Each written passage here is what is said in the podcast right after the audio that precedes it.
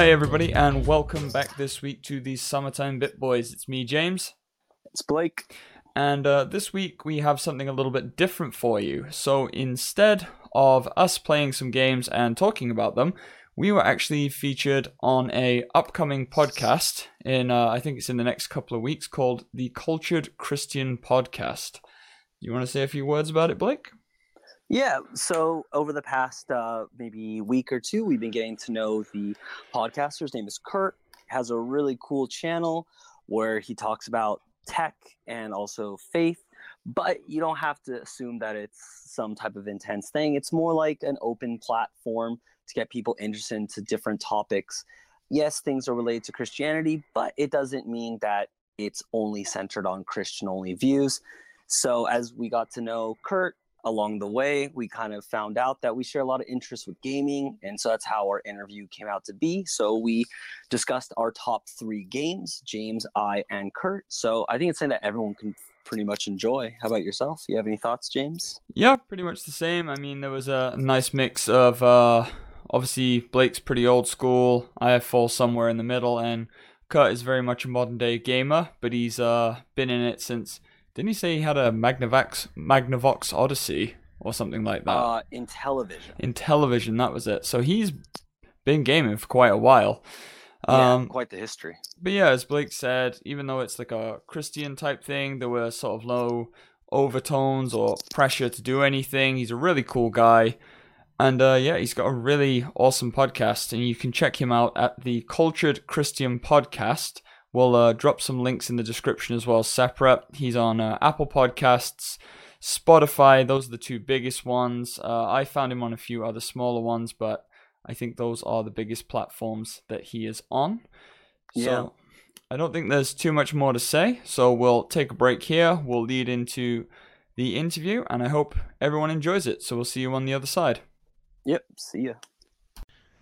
All right, we are here live with my friends, and today is going to be a fun episode. Thanks for tuning in. We have such a unique opportunity here because it is the first podcast interview that is literally across the globe. We are connecting with two guys in the nation of Japan on the other side of the planet. It's morning where they are, and it's evening where I am, and we are having this discussion. They are hosts of the podcast called Summertime Bit Boys, which is a gamer podcast. And gaming is definitely one of our subjects, our themes here. And so I thought it'd be great to have these guys on. And so let's get to know these guys a little bit and kind of learn from them. We have Blake and James. How are you guys doing tonight or this Pretty morning? good, you? It's- Pretty good. Thank you very much for having us on. Yeah. Thank you.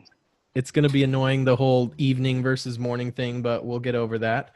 Um, so yeah, so I I have to say I've become fast friends with these guys. We met through a Reddit conversation on podcasting, and I love these guys already for two reasons. Number one, they're co-host, so I'm already super jelly because I want to co-host. You guys know what am I 14, 15 episodes in, and I'm still doing this monologue only me, and so I'm super jealous of having a co-host. So these guys are two guys doing their podcast. And then secondly, they live in Tokyo, Japan. And if you've listened to this podcast for a while, you know that I have this dream of visiting Japan. It's like this thing that I'm totally locked into. So I think it's super awesome to have these guys on. So Blake and James, why don't you just kind of share a little bit about yourselves, kind of what you want the audience to know?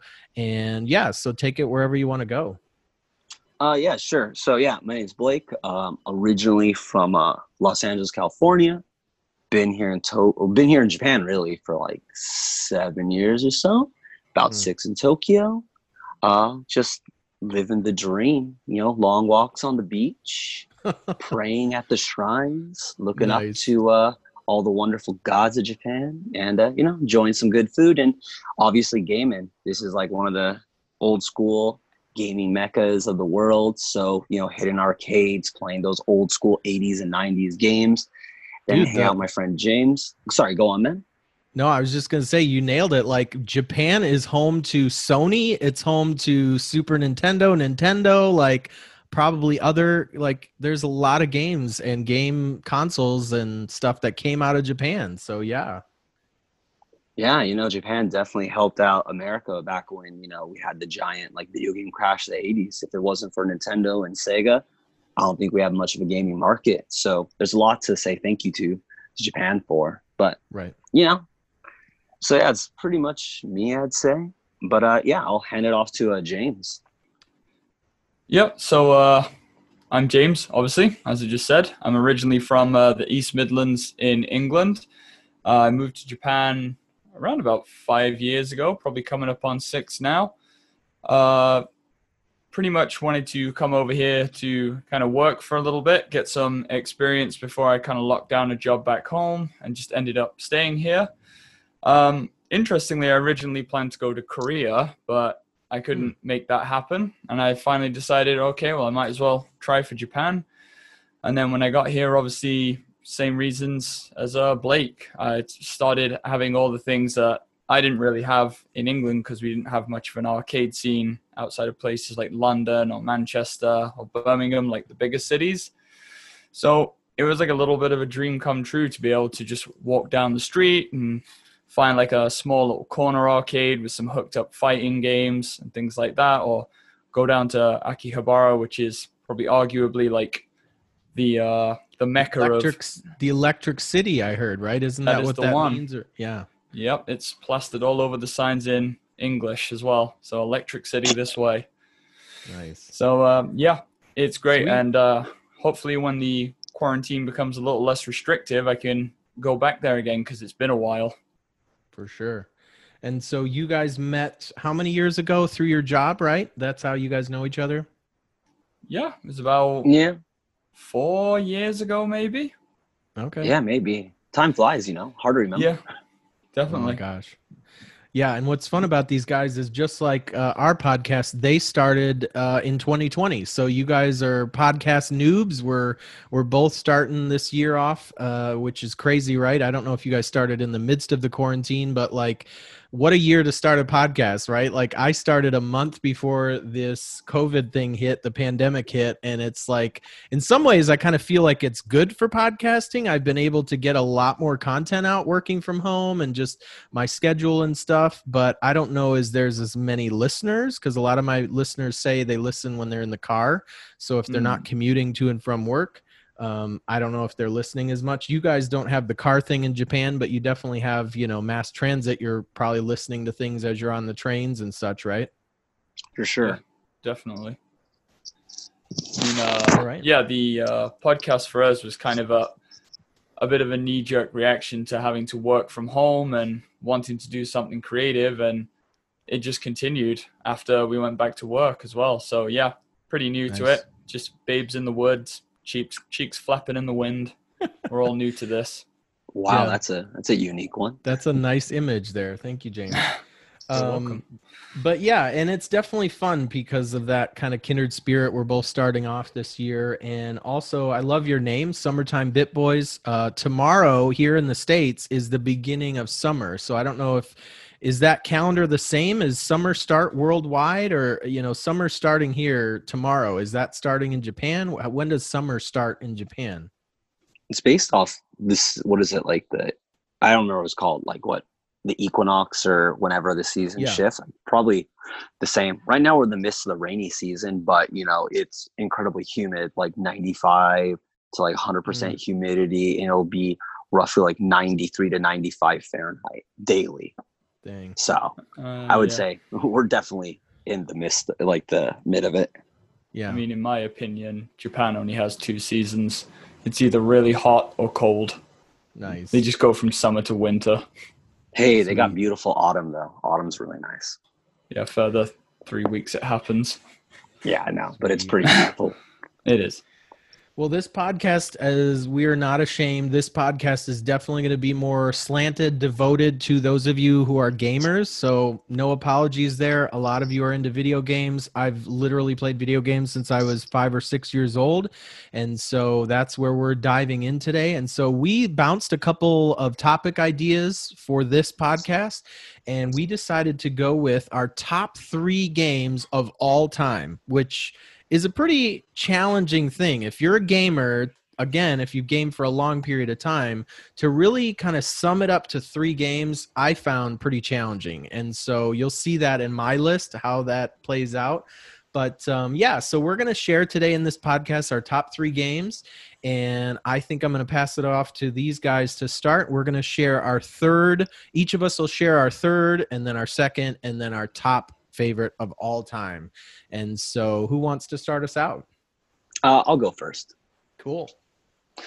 All right. So, when I was thinking about everything about what are my top games in general, to make it a bit easier for myself, I kind of stuck to one set idea, which is what are the games that I consistently go back to throughout uh, you know many years or throughout my mm. entire life.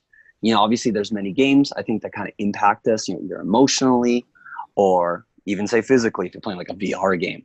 Anyways, uh, I kind of use that as my main drive or focus. So for number three, I chose a game that's on PlayStation 2 called Katamari Damacy. It's originally a Japanese game. You can probably tell by the title. And uh, the box art of it was like really unique. And the idea of it, when I first heard it, it didn't really sound that interesting. But the box art's like this little alien dude who's like looking up at the city, and there's like a giant ball. And it's pretty much like grabbing the city. Kind of like if you imagine like a giant sticky ball just picking up stuff. And it's all pastel colored. I think there's like a rainbow.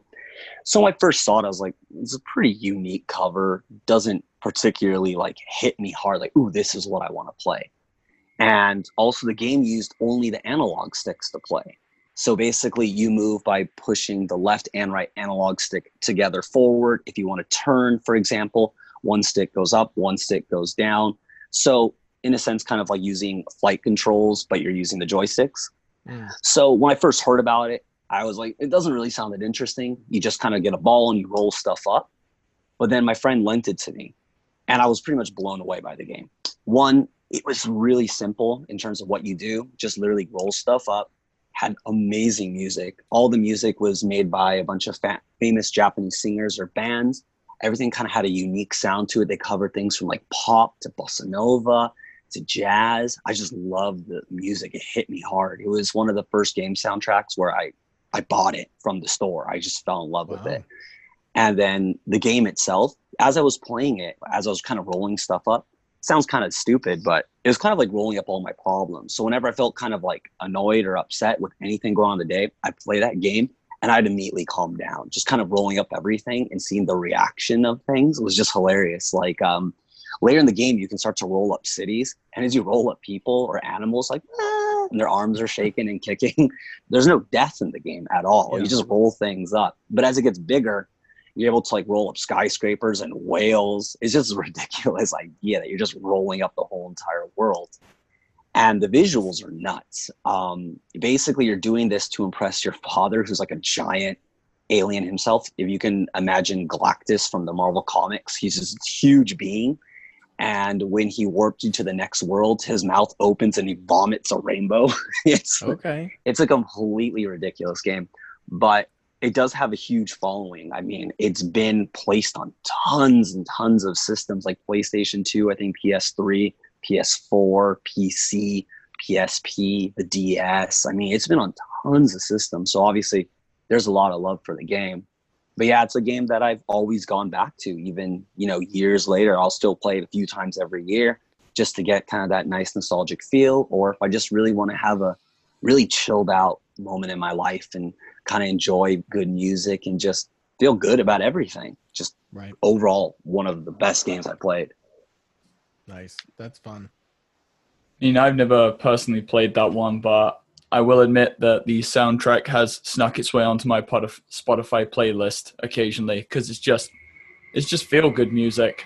If you're having a terrible day, just pop that thing on and uh, immediate good vibes. And uh, I guess the only other comment I have to make about that game is uh, the King of the Cosmos, his father, that cod piece. Mm-mm-mm. That is that no, is a yeah. real that is a real man right there. Yeah, nice. he he is quite he's quite a man. He's very open with who he is. It's like uh, have you ever seen Dragon Ball Cut? Uh uh-uh. uh Dragon Ball oh, Z. Man. Yeah, Dragon, yeah, Ball, Dragon Z. Ball Z. I've heard of it. I don't think I've seen it. So do you know who the Ginyu Force are? Mm-mm. That's, uh, that's they're like uh, challenging.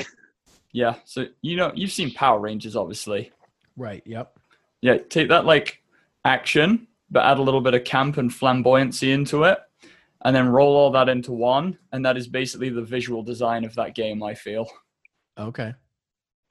it is pretty nuts. It is very Japanese in its Yeah, it's very Japanese. in its presentation. but you know, James. graphics are ridiculously simple. Yeah. Yeah. I think I've watched somebody play that. I, I didn't know the name of it, but I think I have seen somebody uh, playing that, so I'll definitely check it out. It is definitely worth a look. It's uh I, I personally haven't played it myself either, but it is kind of like on the back catalog of things that I keep meaning to play through at some point. Sweet. I Well, own, like- The whole collection, I think. Actually, sorry, go on though. No, Jay. I was just gonna segue into James. Uh, what games have you played? What What is your third favorite game? So, kind of similar to Blake, I went in with the idea of uh, these games should be games that obviously they mean a fair bit to me, so that I want to go back and play them a lot. Uh, for me, when I was younger, I kind of was really into RPGs, fighting games, and then kind of just things that looked different. So, for my third place game, obviously around the time of the PS1, Final Fantasy VII was a huge deal and everyone was playing it and everyone was talking about it. However, when I first got my PS1, I got a copy of a game called Breath of Fire 3. And uh, I don't know if you've heard of that, but surely you've heard of Capcom. Mm-hmm. And uh, they were obviously huge back in the day for fighting games or arcade games. And they'd done a few RPGs, but not too much. Breath of Fire 3 to me was it was all hand drawn. The music was like classic Capcom jazz era, so all the music was really catchy, really bouncy. And uh, the main draw of that game is the main character's name is Ryu, and he is the last existing member of his clan, which is called the Brood, who can transform into dragons. So instead of like a limit break or something, throughout the game you'd find genes, like a, a heavy gene or a strong gene or a fire gene. And he had the ability to mix and match those to turn into unique dragons with different abilities. So it was really cool to see that you could basically, one character could transform into like 10, 15 different forms. And one of them even had something that took into account which party members you had and changed the look of the dragon based on who you had standing next to you when you transformed. And uh, just the music, the artwork uh, is one of, I know Blake likes this game as well. I talked to him about it a lot, one of my friends back in England. Uh, we have bought this game on every single system it came out on. So PS1, PSP, PC, uh, we've emulated it. I have played this game so many times with so many of my friends that it just has so many good memories attached to it. Hmm. And it just reminds me of getting my PS1. And I will usually play through it at least once every year or so. And I am never disappointed with it. Even though it has random encounters, which are one of my most hated things of a JRPG, I just can't stay mad at that game with its soundtrack and its characters and I mean even like nowadays you don't get game manuals with games anymore. Right. Even reading the game manual, I have fond memories of just flipping through and reading the bios of the different characters because I mean, I think thinking back to the actual characters you control, only two of them are humanoid in nature. The rest of them are all like werewolves, uh, a plant, a huge dragon man, some kind of dog woman, uh, an angel girl. So it's a really interesting mix of characters, and they continued that theme into Breath of Fire 5 as well. Uh, 4, sorry, not 5. Uh, it's just, like I said, the game is just a treat to play, and it is not that difficult for a JRPG. So it is a nice entry point to anyone who kind of wants to explore that genre and might be put off with all the systems and mechanics that they have nowadays. Sweet. Awesome. Well, uh, number three for me is a series. So you guys can call me a cheater if I'm picking a series, not a particular game. But this goes back to what I was saying at the intro that it's hard to pick uh, three games. And so my number three slot is a series of games that literally has spawned uh, decades of my life. And so uh, for me, number three slot is the Sim City series.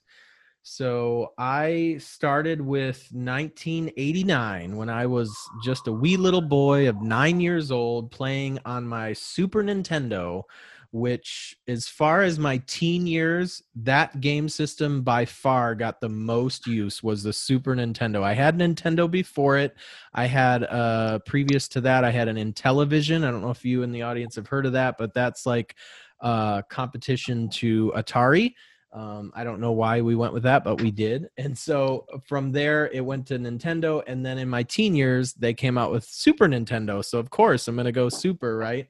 Um, and so I got into Sim City and fell in love with it.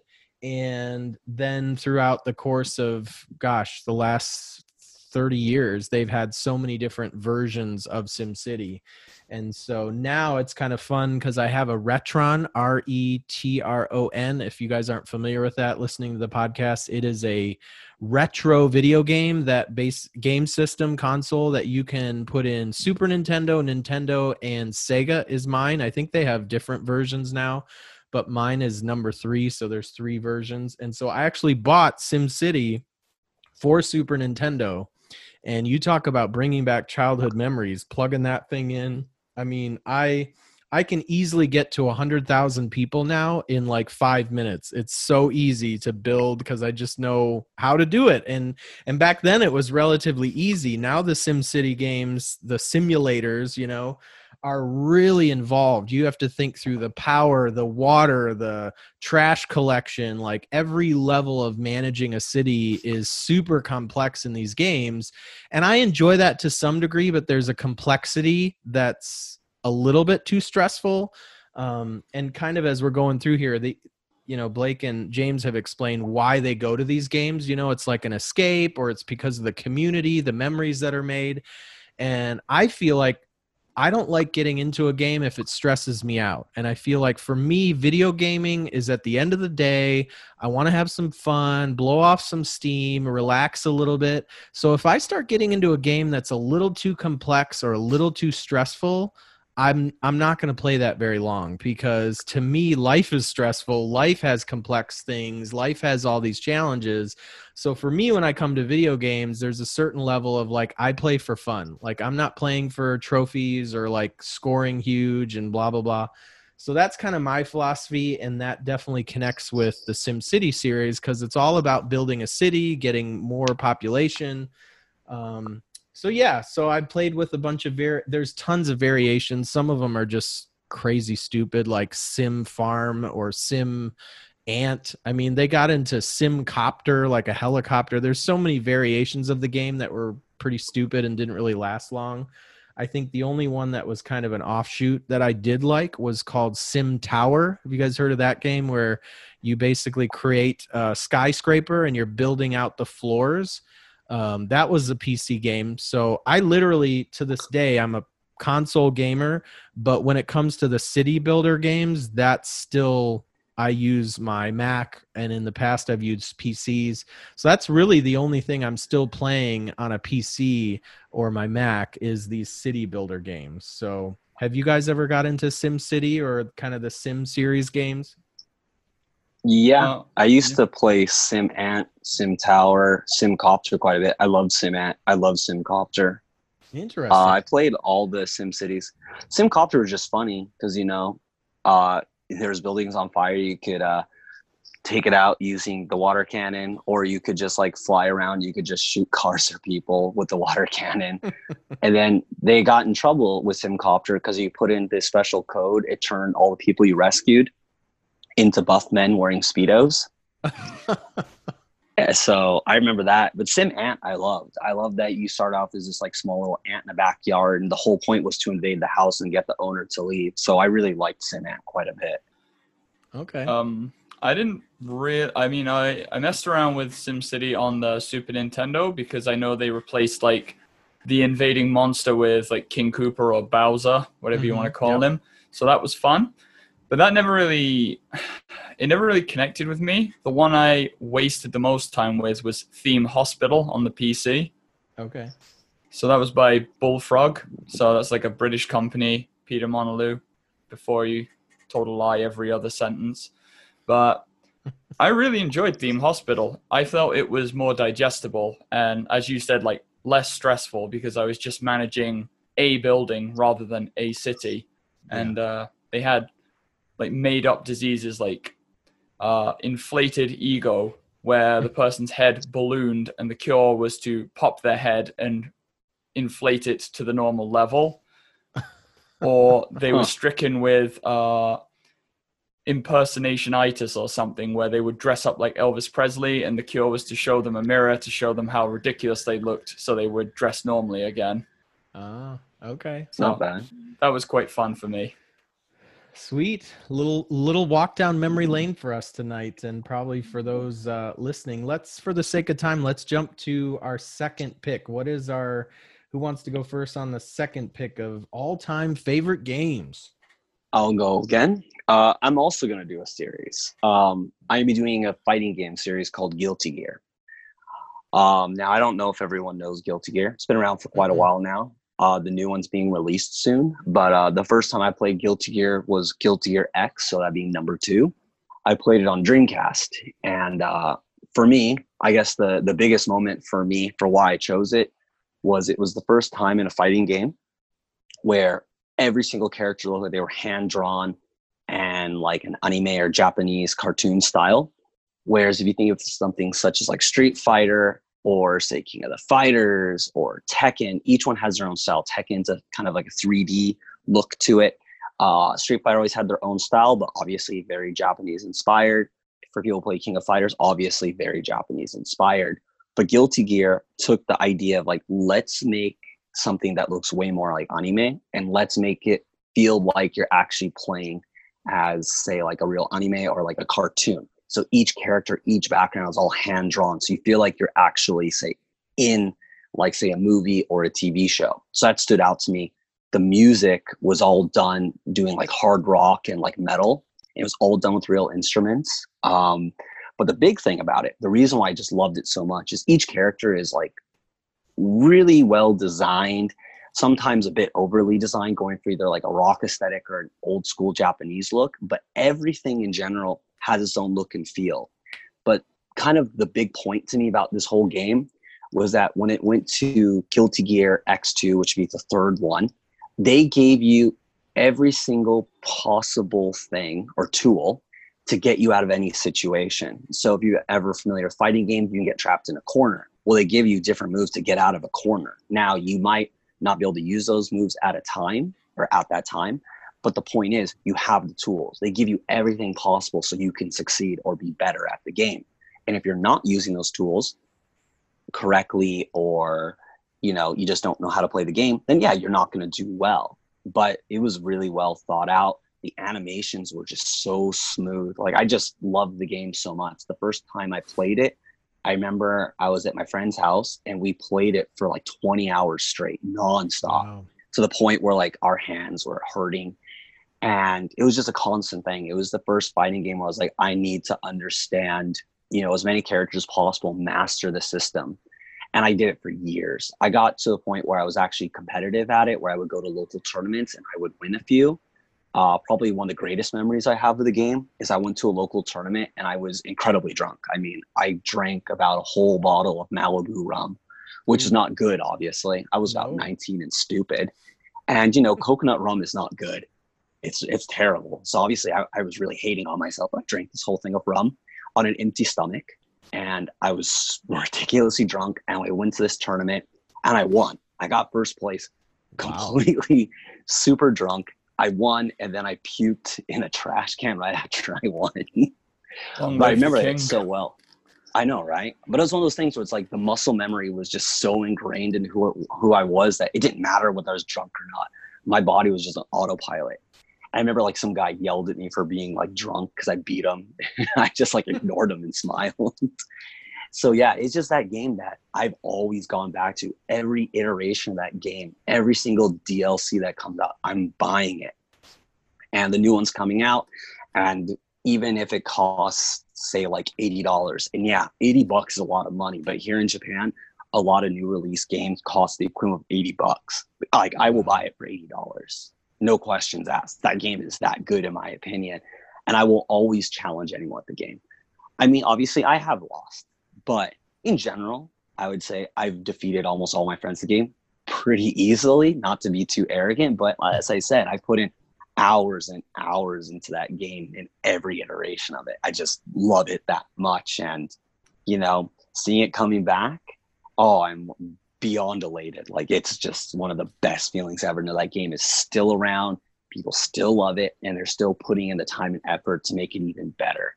So it's something that I suggest that anyone should play if you like fighting games. I think it's kind of intimidating though, because I mean, there's a lot of stuff going on, and because they give you all these tools, it can become a bit more in depth of a fighter compared to say Street Fighter. Now, mind you, more recent Street Fighter I think takes a little bit more skill than say Street Fighter 2. Street Fighter 2 is real easy to get into, but you know, it's one of those things just because easy to get into doesn't mean you're going to be good at it. It takes a long, long time to be truly good at a fighting game. It's like chess, you know? Anyone can pick up chess, but it doesn't mean you're going to be good at it. You can learn how the system, you can learn the game, the rules, what to do, but it doesn't mean you're going to be good. And that's what I love about fighting games. It doesn't matter how much you know about it. You just need to actually practice those fundamentals and challenge those who are better than you to become better. So yeah, Sweet. it's one of those games I just truly love. Awesome. Blake, tell us your number two, man. James. uh, okay. Yeah, so Sorry. same as Blake, like uh, my number two, uh, and same as you as well, Kurt, is like a franchise as well. But uh, it is a fighting game as well. And uh, like Blake, I'm very much excited for Guilty Gear and I'll probably sink a lot of hours into it with him. But my number two pick is the PS1 fighting game Bloody Roar. Now, Bloody Roar came out sort of on the PS1, and this was like in the golden era or going into the golden era of like experimental games where companies would just throw stuff at the wall and hope it sticks and that they had another bestseller on their hands. Uh, obviously, games were a bit cheaper to make, you needed less people to do it. So people were more likely to take risks. They wanted to see if there was a niche in the market and if they could fill it. And Bloody Roar's gimmick was that every single character in the game could transform into a beast version of themselves. So you would have the human fighter who would have his set or her set of punches, kicks, grabs, special moves.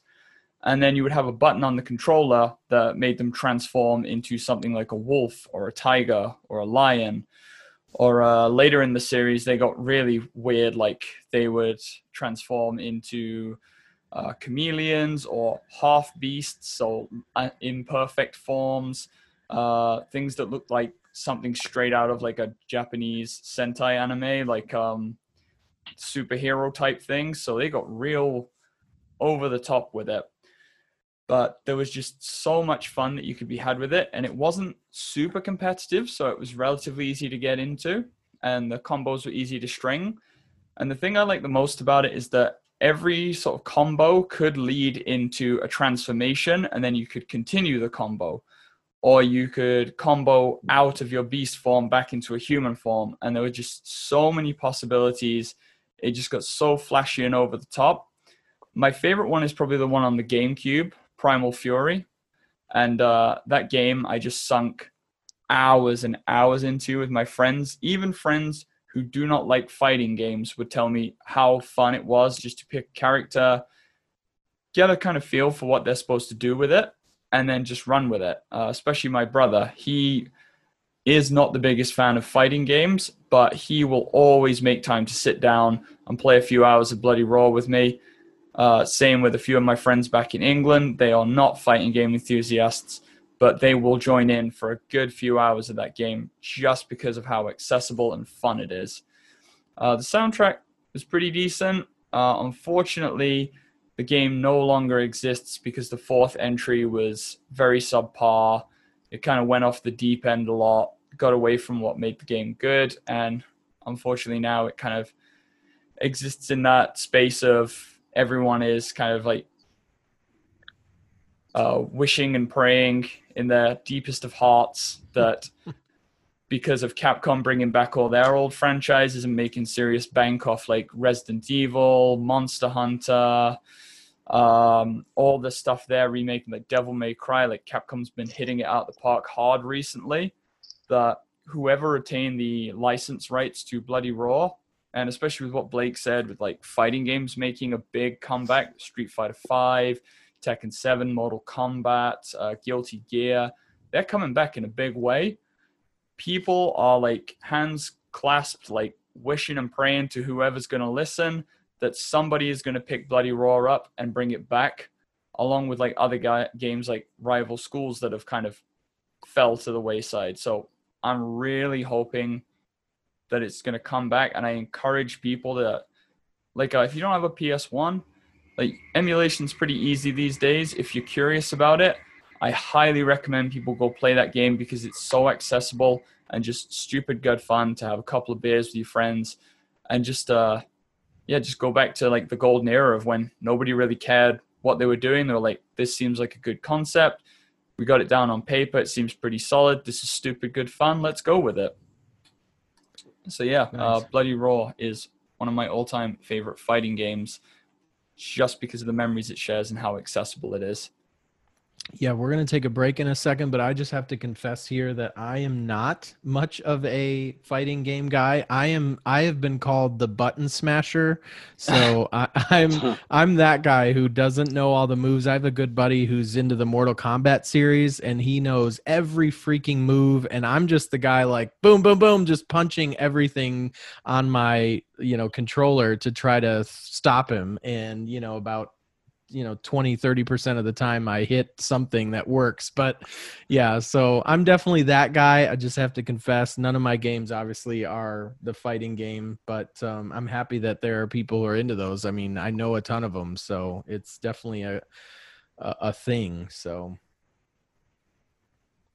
Yeah, man. I mean that they are very intimidating. They're not for everyone, but I think uh, especially games like Smash Brothers. Now, obviously, there's a debate as to whether or not that is a fighting game or a party game. I But say party game.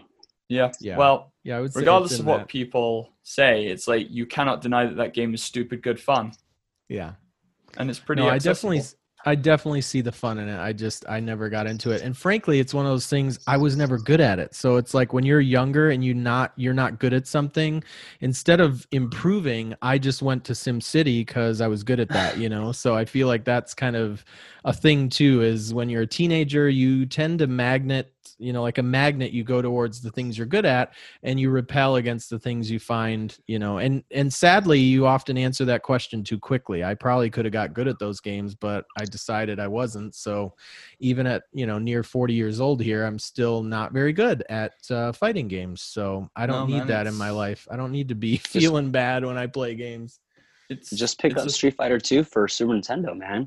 Practice those fundamentals. You'll get there. right well, yeah It still happens today. Like there's a new shooter out called Valorant. I tried for the past four weeks to get good at that game. I can't. It was making me angry. It was making me sad. So I uninstalled it yeah because, like you said, got enough aggravation in life. My video games don't need to be part of that. All right. Well, we're going to take our break here. We do need to take a break for our sponsor, and then we'll be back. I'll share my second favorite game, and then we'll get to our top all time games. So stay tuned for some more of today's podcast.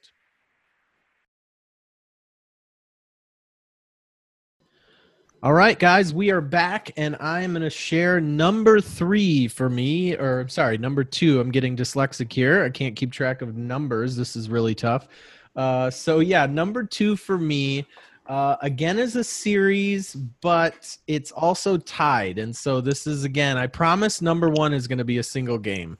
Uh, but number two for me is a tie between Assassin's Creed series and the Horizon Zero Dawn. So I felt like those two games are similar. So there's kind of, you'll see a connection here.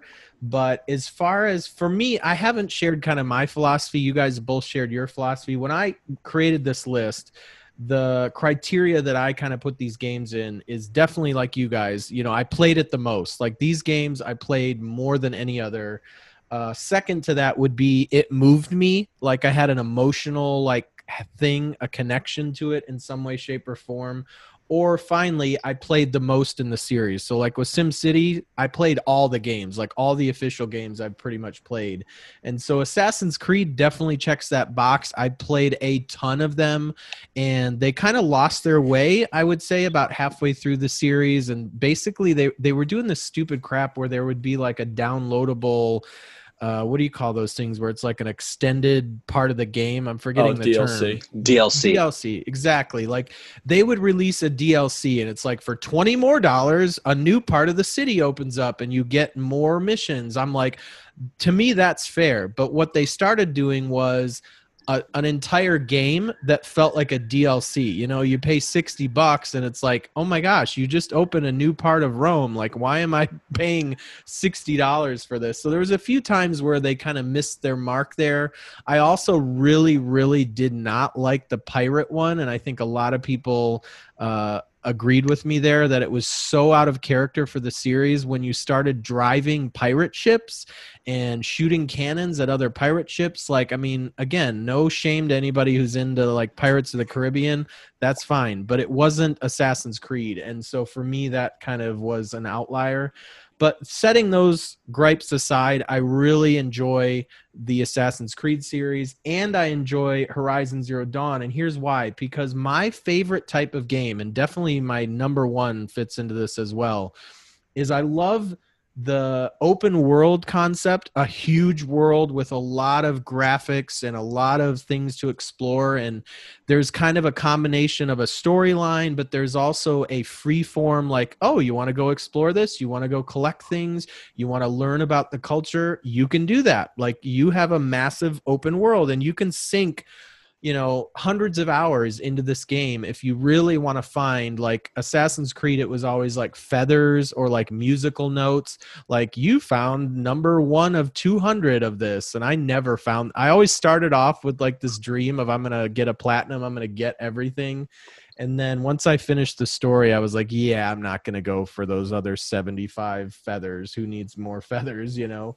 Um so yeah so for me I love both of those games. Horizon Zero Dawn is definitely a newer game uh, on the PS4, but it was the first game that I played, and it's a female lead. So you play as Aloy, the girl in the story, and it was literally like three hours into the game where I slowed down and I was like, huh, I'm playing as a female like and as a guy i'm not you know i'm not into the um, gender shaming or we're not going to get into that conversation but i just found it interesting that as a gamer when you select a guy and a girl like they usually have you choose in a lot of games what gender you want to play this was the first game as a guy that i played as a girl and i was fine with it. Like I didn't even notice it. Like it's just that well written that you're just kind of like, well, yeah, I'm playing as a girl. Like this is the story.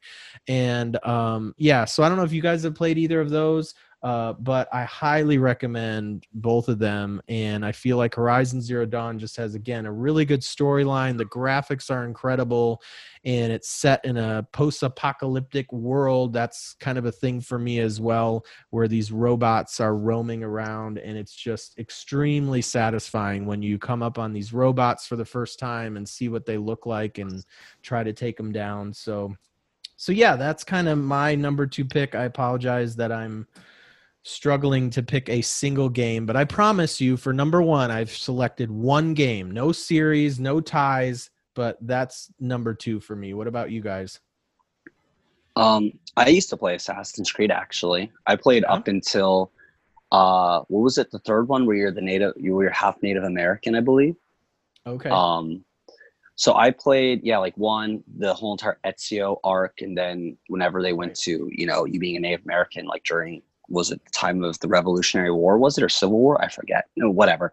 Anyway, I love the Ezio one where it took place in Italy. I thought yes. that was the the peak of Assassin's Creed. Afterwards, mm-hmm. I thought it was all kind of downhill. I was kind of interested, but all the reviews just kind of just all went down. It didn't really sound interesting. But yeah, the Italian one, I loved it. With I just yeah. really liked Ezio's arc. You saw him from beginning to end of a character. Uh, I just loved you know all the characters you would meet and then just the design of italy is yep. just it was great. It was really really nice. It's the historically- Assassin's Creed. It's historically accurate too, you know, like those buildings and the layout of the city is actually what it was. Yeah, I've been to Italy, so I mean, I've I've ventured to a few of those places that you ventured to as Ezio. So Nice. it was nice to see in real life, and also think about the game. Like, oh wow, it's so detailed. And I got to climb, you know, like the Duomo in uh, Assassin's Creed. Then I got to actually visit the place. Hmm, So, yeah, I that's cool. I played the the first three because they did uh, Assassin's Creed two, and then was it Brotherhood? Yeah, there was three along Assassin's Creed two. It's like Brotherhood, and then the one where you play the, the old version of Ezio, his final Yeah. years. So I think I tapped out before that one because I was I enjoyed it, but it was kind of by that point. Is it EA that makes it? Electronic Arts. Mm-hmm. Uh, Yeah. Ubisoft. Ubisoft. Oh. Ubisoft. Sorry. Um, to me, it did a very interesting thing where it almost became like a FIFA or a pro soccer game. They were releasing one every year yeah. Yeah. with very little changes because they Yep. wanted to fill out that character's arc. And to Right. me, I was like, I don't like those games. I don't subscribe to the thought process of here's another $60 for a couple of new names on the roster and a few bars going up and down. Now, I know they added more content in and people wanted to finish off his story, but for me, that was like, you have got infinite possibilities here of where these assassins can be from, like uh, the memories that you can pull from. I think at that point I was just kind of like, okay, Italy's nice, but I'm done seeing Italy. Like, what about Greece or Japan or England? And I know they did get to those eventually, but by that point, for me, it had already been like the formula is kind of very laid out now, and Yeah. I just I don't feel like I want to revisit it because I do like sandbox games, yeah. but I feel like there's too much of a good thing as well. for sure. I yeah, I agree. I was using a GameFly at the time. If anyone ever used that, where it's like what five dollars a month, and you could rent as mm-hmm. many. You can rent like one game, and return it like old school Netflix. So that's how I played all the Assassin's Creed games, and that's why I think I dipped out after the third one because the formula it just kept being copy and pasted. That's why I liked Ezio. So it was the only one that was really interesting to me. Then afterwards, I was like, oh, it's just kind of more of the same. You guys aren't being that innovative. Right. I mean, but yeah, not to detract from your pick or anything. Like the first Yeah. one, like I absolutely loved the first one. I remember being in college when that trailer dropped, and uh, I think they used "Lonely That Souls" trailer was UNKLE amazing, man. for like the trailer, and I was just like, I don't care if this game is a hot mess. I I need to play this. The hype Mm. train has left the station. Yeah, because remember, like you have like all those monks walking, and then you yeah, yeah, yeah. you become one of them. Then you jump down and you stab the guy with your wrist blade. That was that was pretty nice. It was pretty cool. So yeah, like originally I was like, this is the Templar Batman game that I never got. Hmm. Gosh, that's another the there's that Batman game. Dang. Us uh Oh, yeah. what is it? Arkham Asylum? Arkham that was Asylum, great the. Arkham Asylum. series. By Yeah, uh, Rocksteady. Games. Forgot about that. Yeah, that was. It was their their first game franchise, right? Yep, they knocked it out of the park. They came out swinging. Yeah, they were really really great. It was a fun game. Yeah, I've All right. played that, like, Speaking two of fun, times. let's get to number one, boys. What is number one all time favorite game for you guys? What what would you say is top of the list? Okay, so I'll go first. Um, I'll start with a little story first. All right. Mhm. Now I'm not sure for James here, but Kurt, maybe you'll be able to relate to this. Do you remember back in the 80s, early 90s? Pizza Hut used to be an actual restaurant. You could walk in and always have that like Pizza Hut top to it, that nice red look. You'd Yeah. order your Yeah. pizza, We you'd sit as well. down, and there's always had like the corner area with the uh, with the arcades. You know, little Yep. kids always go there and play, but also teenagers. Yep. So I remember being a little kid going to Pizza Hut with my friends, with my mom, whomever, and we always go to the arcade. Eventually, at some point, ha- go to the arcade, and there was always the Neo Geo machine. You know, the Neo Geo, the Neo Geo machine always had that same kind of look with the four color buttons, that bat Yeah. top, and the red to it. And there was always Metal Slug, always. And I remember being a little kid, first time I ever played, you know, an arcade that I truly remember, something that really hit me hard was Metal Slug. Every time we went to Pizza Hut, it was always Metal Slug. And if it wasn't Pizza Hut, it would be like Round Table, another pizza chain. If it wasn't mm-hmm. Round Table, it'd be Shakey's. Every pizza place had a Metal Slug machine. And I was always that kid who'd have like soda on top of the machine, pizza in like one of my hands or hanging off my mouth, and I'm playing Metal Slug like an addict. I can't even like explain the amount of allowance I spent on playing the first Metal Slug. Every time I make any type of money, we go to one of these pizza places, I would put on Metal Slug. My whole goal was I had to beat the game. And I did it for years. And when emulation came out, it was the first game I ever emulated. It was the first thing on my head was like, if I'm ever going to emulate anything on my PC, it has to be Metal Slug. And I did it.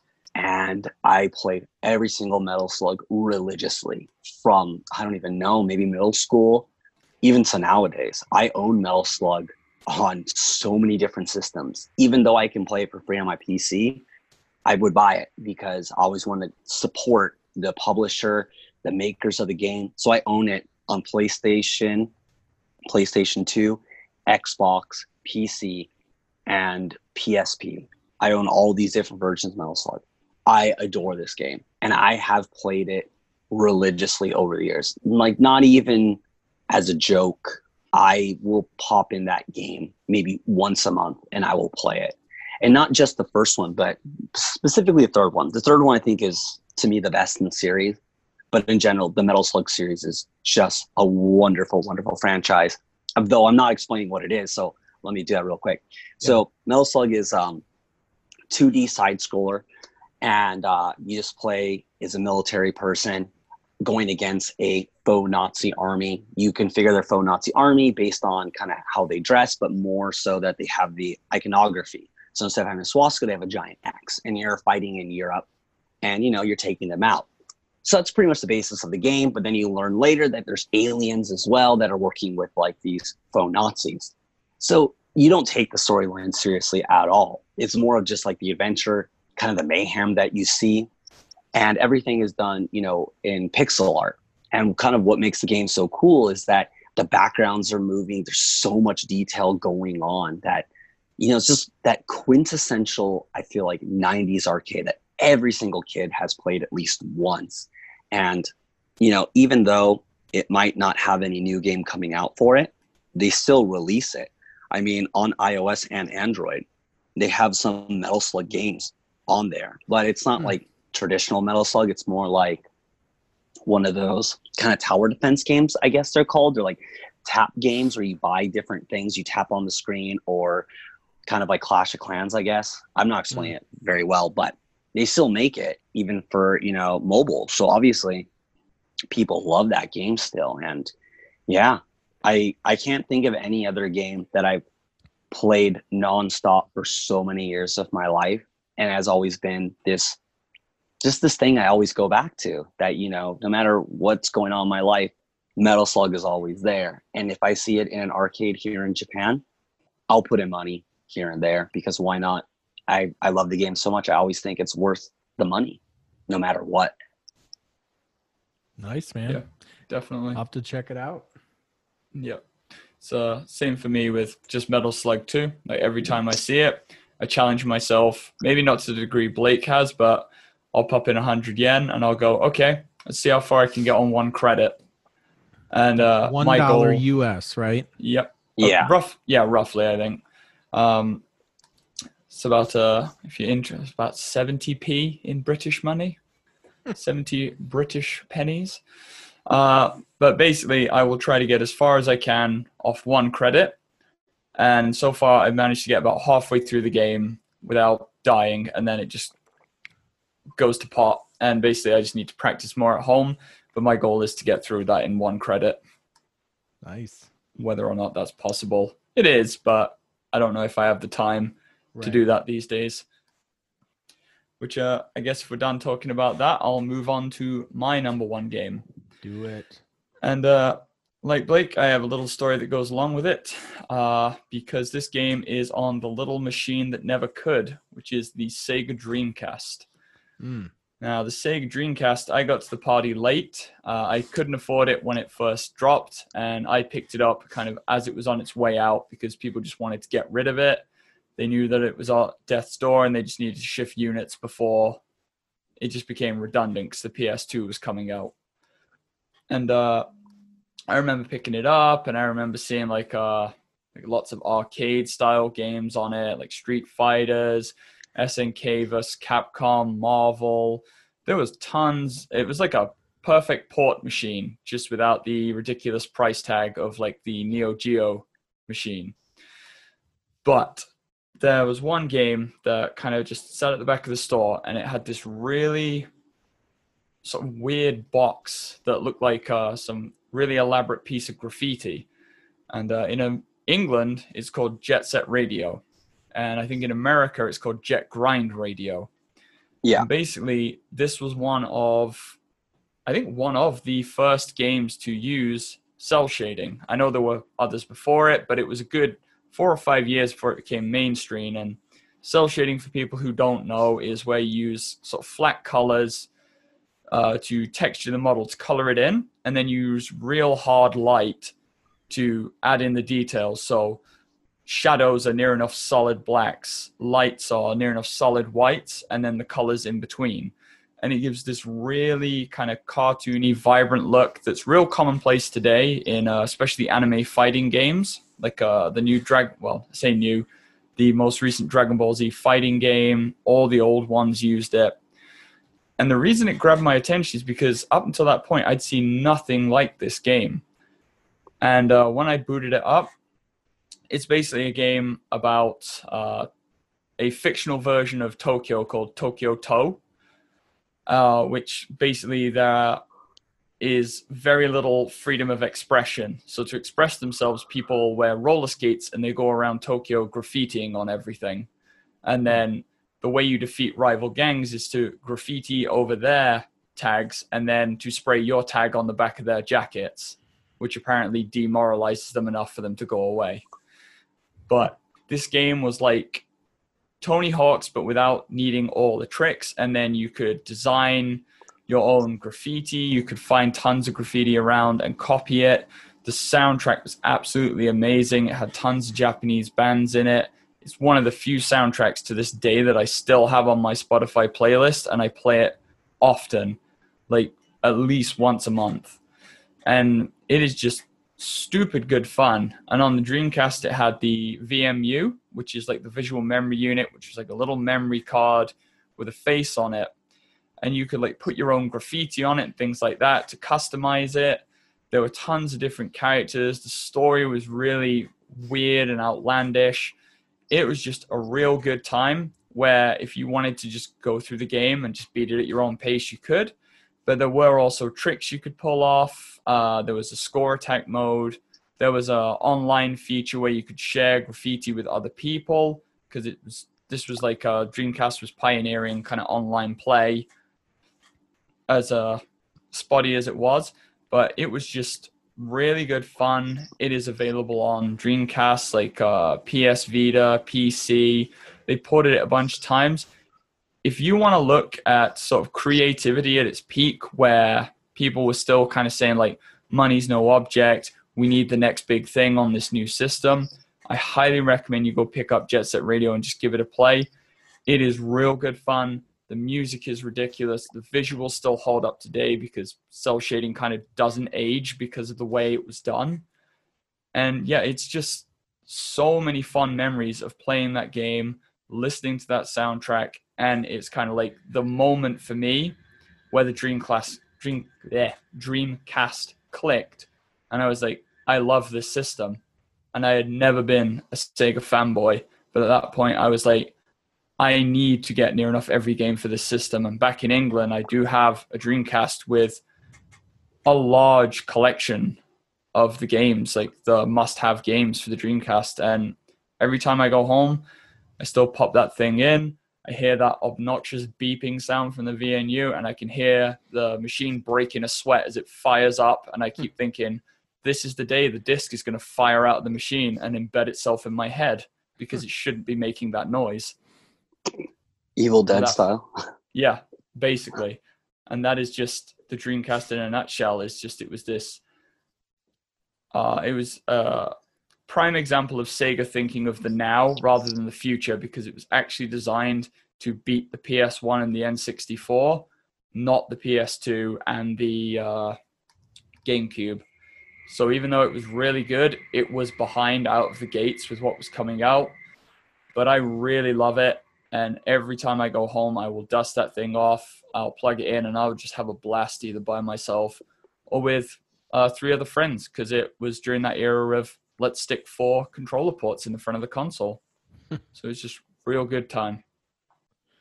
Yeah, I never played uh, Dreamcast, but it's one of those systems that, as far as the retro games go, people talk more about that system than just about any other. Like that is a most loved system. I've heard a ton about it.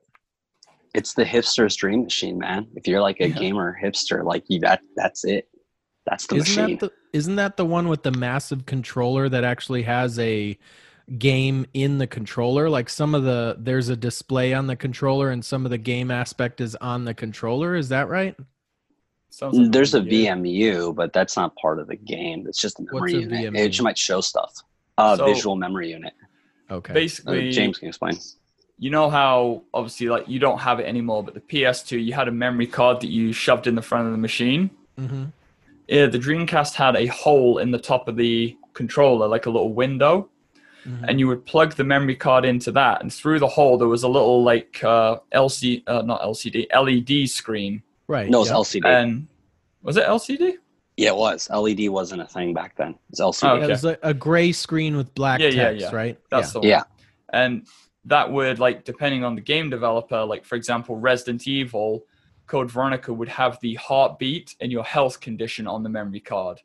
That's And then other games like Soul Calibur would take it a step further where you could move your favorite character onto it and then have like a mini battle because the top would come off and you could plug two of them together. Mm. And I think the most use it got was during Sonic Adventure 2 with the Chao Garden, which basically turned the VMU into a Tamagotchi. yeah. Right. Yeah. So that was like a huge obsession for absolutely ages. And the only problem with it was it used watch batteries, like those kind of big, flat, round, circular ones. hmm So they were not cheap, and that thing would eat through batteries like crazy. Yeah. It was really innovative though for the time. Yeah. I mean, Exactly. PlayStation tried to make their own, the original PlayStation, mind you, little white PS1 memory card. thing. Oh, well, I don't know. I know that they used it for Final Fantasy VIII, but it was never released in the states. Yeah. Same I've idea. Had a little screen with like a D-pad and like two little buttons. I mean, that's a, a treat for you, Kurt, if you ever do make it over here, is that you will see all that obscure stuff that never made it kind of stateside or to Europe that Yeah. just stayed in Japan.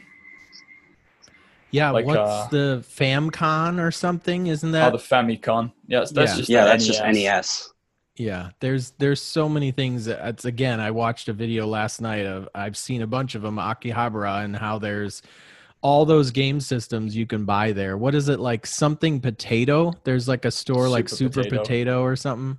Yeah, it's that's def- arcade. it's- Yeah, it's Me and on my list. It's like if I go there, I'm going to that store because there's all Yeah. sorts of gamer stuff there. But yeah, it's like you're saying, there's stuff there that we can't get in the states. I love that. Yeah, like you walk in a Super Potato, and I think it's the third floor. They have like a shelf that is bigger than me, just stacked with the same console over and over and over, and you just Mm. pick them up and buy them like a grocery item. That's cool. Yeah. All right, number one for me. Um, again, I'm showing my cards here, guys. I'm not a PC gamer. I'm a console gamer through and through. And so for me, number one, by and far, like I feel like this game jumps ahead of so many games, and it is called The Last of Us. Uh, for Mhm. me, I played this game three times. I played it twice on let me get this right. No, I played it once on PlayStation 3. So 7 years ago this around this month, it was released on PlayStation 3. I played it, loved it, incredible.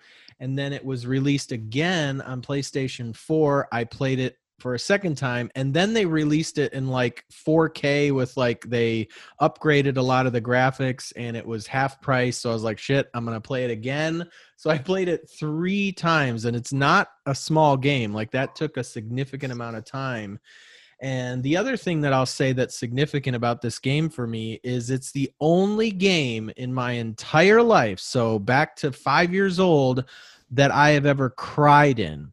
Like the story in this game is on par with a movie. It is so compelling, it draws you in. And I'll spoil a little bit here, but it's the story of a guy, an older guy, Joel, and this gal, Ellie and he's basically they're post-apocalyptic again it's in the future craps hit the fan and he has to get her from point a to point b and so they develop a father and daughter relationship. So that's very much a part of the the story that takes you in emotionally. And it's the music they play the soundtrack you guys talking about soundtracks the the soundtrack in the game is very guitar heavy. So it's a lot of guitar strumming and just really well done. Um, but the scene that I cried in, it's just this in the middle of the game, a climactic moment where someone nearly dies. Um, and the other thing that I would say about the game that's so unique compared to other games I've played is it's really the first game that I can remember playing that there's a point at which you're playing the game as Joel and then all of a sudden it switches to a black screen and then it pops you know all the colors come back and now you're playing as ellie and so you're you're switching characters and suddenly you're in this uh, neighborhood and she's trapped on this side of the neighborhood and he's on the other and you're literally playing to get to each other if that makes sense. Like his storyline his game is getting to her she's trying to get to him and they're on other sides of the neighborhood. And so you're playing both characters coming into this climactic moment and so I just felt like that was such a unique thing. I, I typically games are linear. You go from A to B, you play as this character, and you go on and on and on. But they do a number of those twists and turns that I just found really unique. Obviously, graphically, you know, I have a big screen TV. I'm a 4K, you know, uh, PS4 Pro.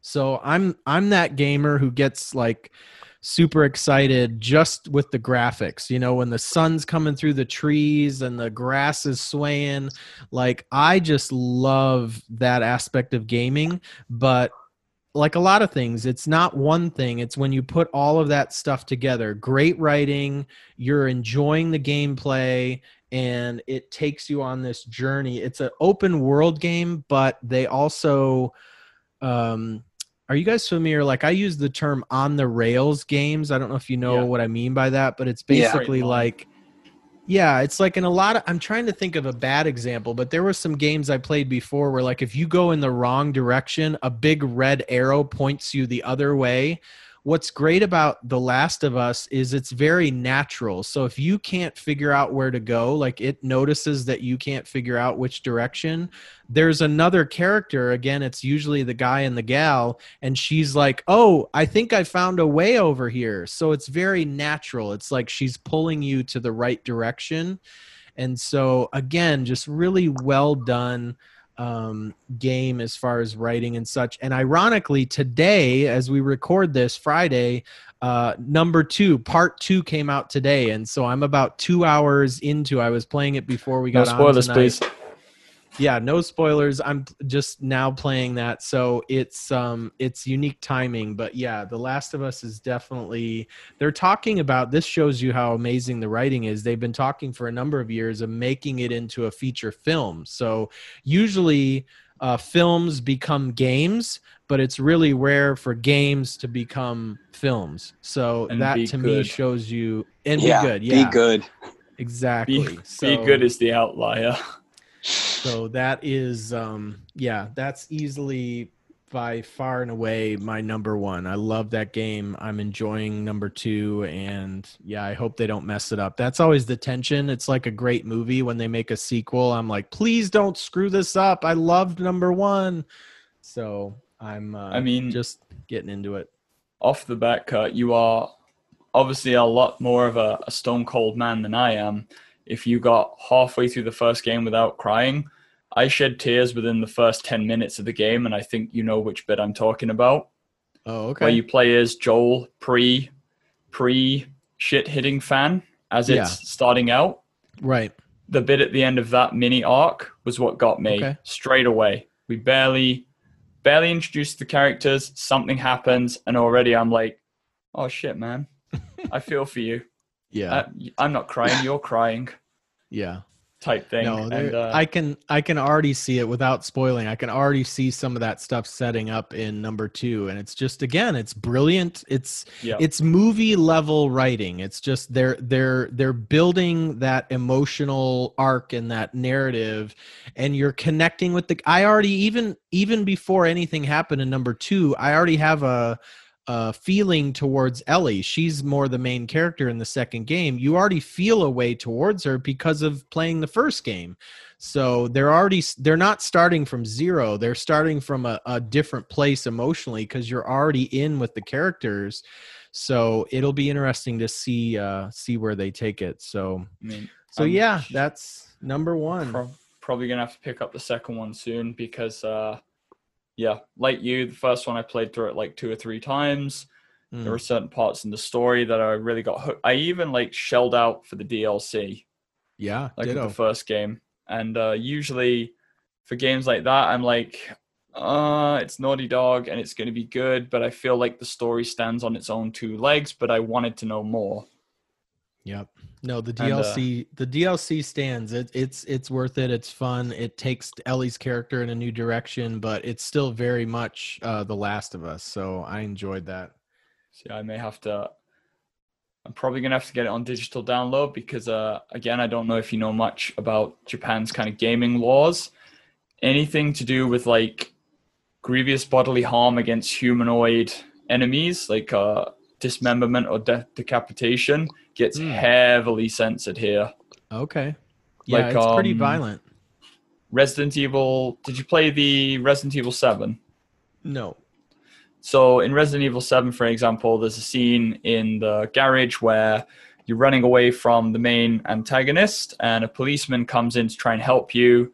And in the worldwide release, his sh- head gets kind of like cut in half with a shovel. In the Japanese version, it doesn't come off. And then later, you're supposed to find that head in the fridge. You just find a picture of him. And then the remake of 2, like uh, did you play Resident Evil Remake 2? Mm-mm. Okay, so again, there's like a scene where a cop gets kind of he's trying to crawl under a fire shutter, and uh, he gets eaten clean in half, and like Leon drags him out, and you can see all all those wonderful insides like spill along the floor. The Japanese version, he's just kind of his clothes are a bit torn, and he's been nibbled on, so Ah. it gets heavily censored here. And normally, taking out the violence doesn't make a big difference, but I feel that a large portion of Uncharted's impact, uh, not Uncharted, sorry, The Last of Us's impact and storytelling comes from that brutal idea of like humanity is not extinct, but it's gone Yeah. through a traumatic experience, and they've all reverted back to their based instinct instincts of Tribal. yeah, and that I don't feel that game would be anywhere near as impactful, especially the first one. Again, another scene where Joel is ill and Ellie has to go and care for him. Mhm. The end of that scene where she's Yeah. kind of trapped in a building. That Yeah. scene didn't make me cry, but it really unnerved me Yeah. because of the context and the impact of the violence. And I feel if that had been taken out, it would have ruined that scene. right. So for me, I'm gonna have to I'm gonna have to get it digitally. So it's the UK version, so I know that it's not going to have been tampered with. Nice. All right, boys. Well, we are uh, out of time here today, but I definitely appreciate you guys making some time in your Saturday morning routine to be on the podcast today. Why don't you guys give us a little? Uh, how do how do they find your podcast? Where can we find the Summertime Bit Boys? Um, so obviously, Kurt will hopefully like give you some links on his end as well. Mhm. But you can find us on uh, the main ones are Anchor, Spotify, and Apple. If you just search for "Summertime Bit Boys," you should be able to find us from there. Uh, all the links boys- are available. Boys with Oh, an it's, uh, I. B yeah, O it's- I S. Yep. Summertime Bit Boys, B O I S, all one word for the most part. Sweet. But, uh, you can find us. We'll obviously, hopefully, link it on Kurt's end as well.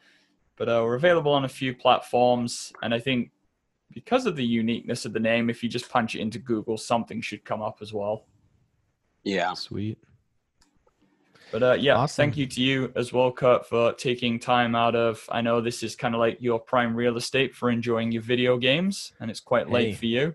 The only But, thing uh, the only thing I'd want to not be playing a video game for is talking about video games. So this Yeah. has been fun Hmm. and uh, like I said you guys have a special place in my heart because you're in Japan and uh, yeah, it's been fun chatting with you guys, texting and just getting to know you a little bit. So I hope this begins begins a longer term relationship and connection and not just a one and done sort of thing. So thanks again for being on the podcast. Appreciate it. Yeah. Thank you for Thanks for having us, having us, man. man. Really appreciate it. Appreciate it. Appreciate it. Appreciate it. Appreciate it. Appreciate it. Hey everybody, welcome back. So thanks for listening to that. It was uh, a little bit longer than the ones that we usually do, but we had a lot of fun making that with Kurt. He's a really cool guy. Uh, he had a lot of uh, interesting views on some games. It was just nice to talk to somebody else for a change instead of me and Blake just yammering on as always. But I had a lot of fun, and uh, I hope you guys enjoyed listening. Yeah, it was great fun. I think also should be a little bit different than usual. Talking about a few modern titles in there instead of always focusing on so much retro. So, you know, I think there's a lot more people can appreciate or like about that, getting different views on some of the more modern games. And uh, next week it'll be a little bit kind of uh, different as well. Kurt has agreed to come on our show next weekend, so he'll come over and we'll be kind of hosting our own version of what we talked about technically this week or last week, depending on when you're listening. And we're going to go with what our favorite retro game is or retro franchise, one modern franchise or game that we've really enjoyed, and something that we are currently playing now. So I'm looking forward to doing that and doing more with Kurt. Yeah, things will be a lot of fun. Hopefully, we can continue to collaborate with one another in the future, whether it be on our channel or his channel. So I hope everyone can really enjoy what they're going to hear next week from Kurt. Yep. So, having said that, guys, thanks once again for tuning in. It is always appreciated to uh, have you guys here with us, and we're going to try and find some ways in the future for you to interact with us a little bit more because we are curious what you think, what you like, what makes you keep coming back, why do you enjoy our podcast. So, we're curious to know. Yeah, so everyone, just remember this. Um, if you go onto Google or anything like that, you can always find us at st underscore bitboys. Bitboys, obviously, with an I, not a Y.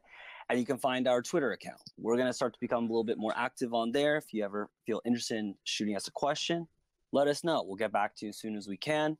We also have an email too, which is summertimebitboys, just one long one, at gmail.com. Also, feel free once again to write us an email there. We'd love to talk to any of you. If you have any types of requests, thoughts, opinions, just let us know. Yep, definitely. Please start getting back to us a little bit more. We've uh, we've been doing this for a couple of months now, and we'd like to know what you think. And uh, just a quick reminder again. So Kurt was the Christian, the cultured, sorry, the cultured Christian. Christian. podcast. You can find him at Spotify or Apple Podcasts. It's pretty easy to find. Just the Cultured Christian podcast. You can just search that in. Search directly in Spotify. Again, we'll leave some links in the bottom. Uh, we'll try and get a bit more social, maybe start Facebook, things like that. But yeah, as Blake said, make sure to check out the email, check out uh, us on Reddit, Twitter, and uh, let us know what you think. So thanks again, everyone, and we'll see you next week. See you.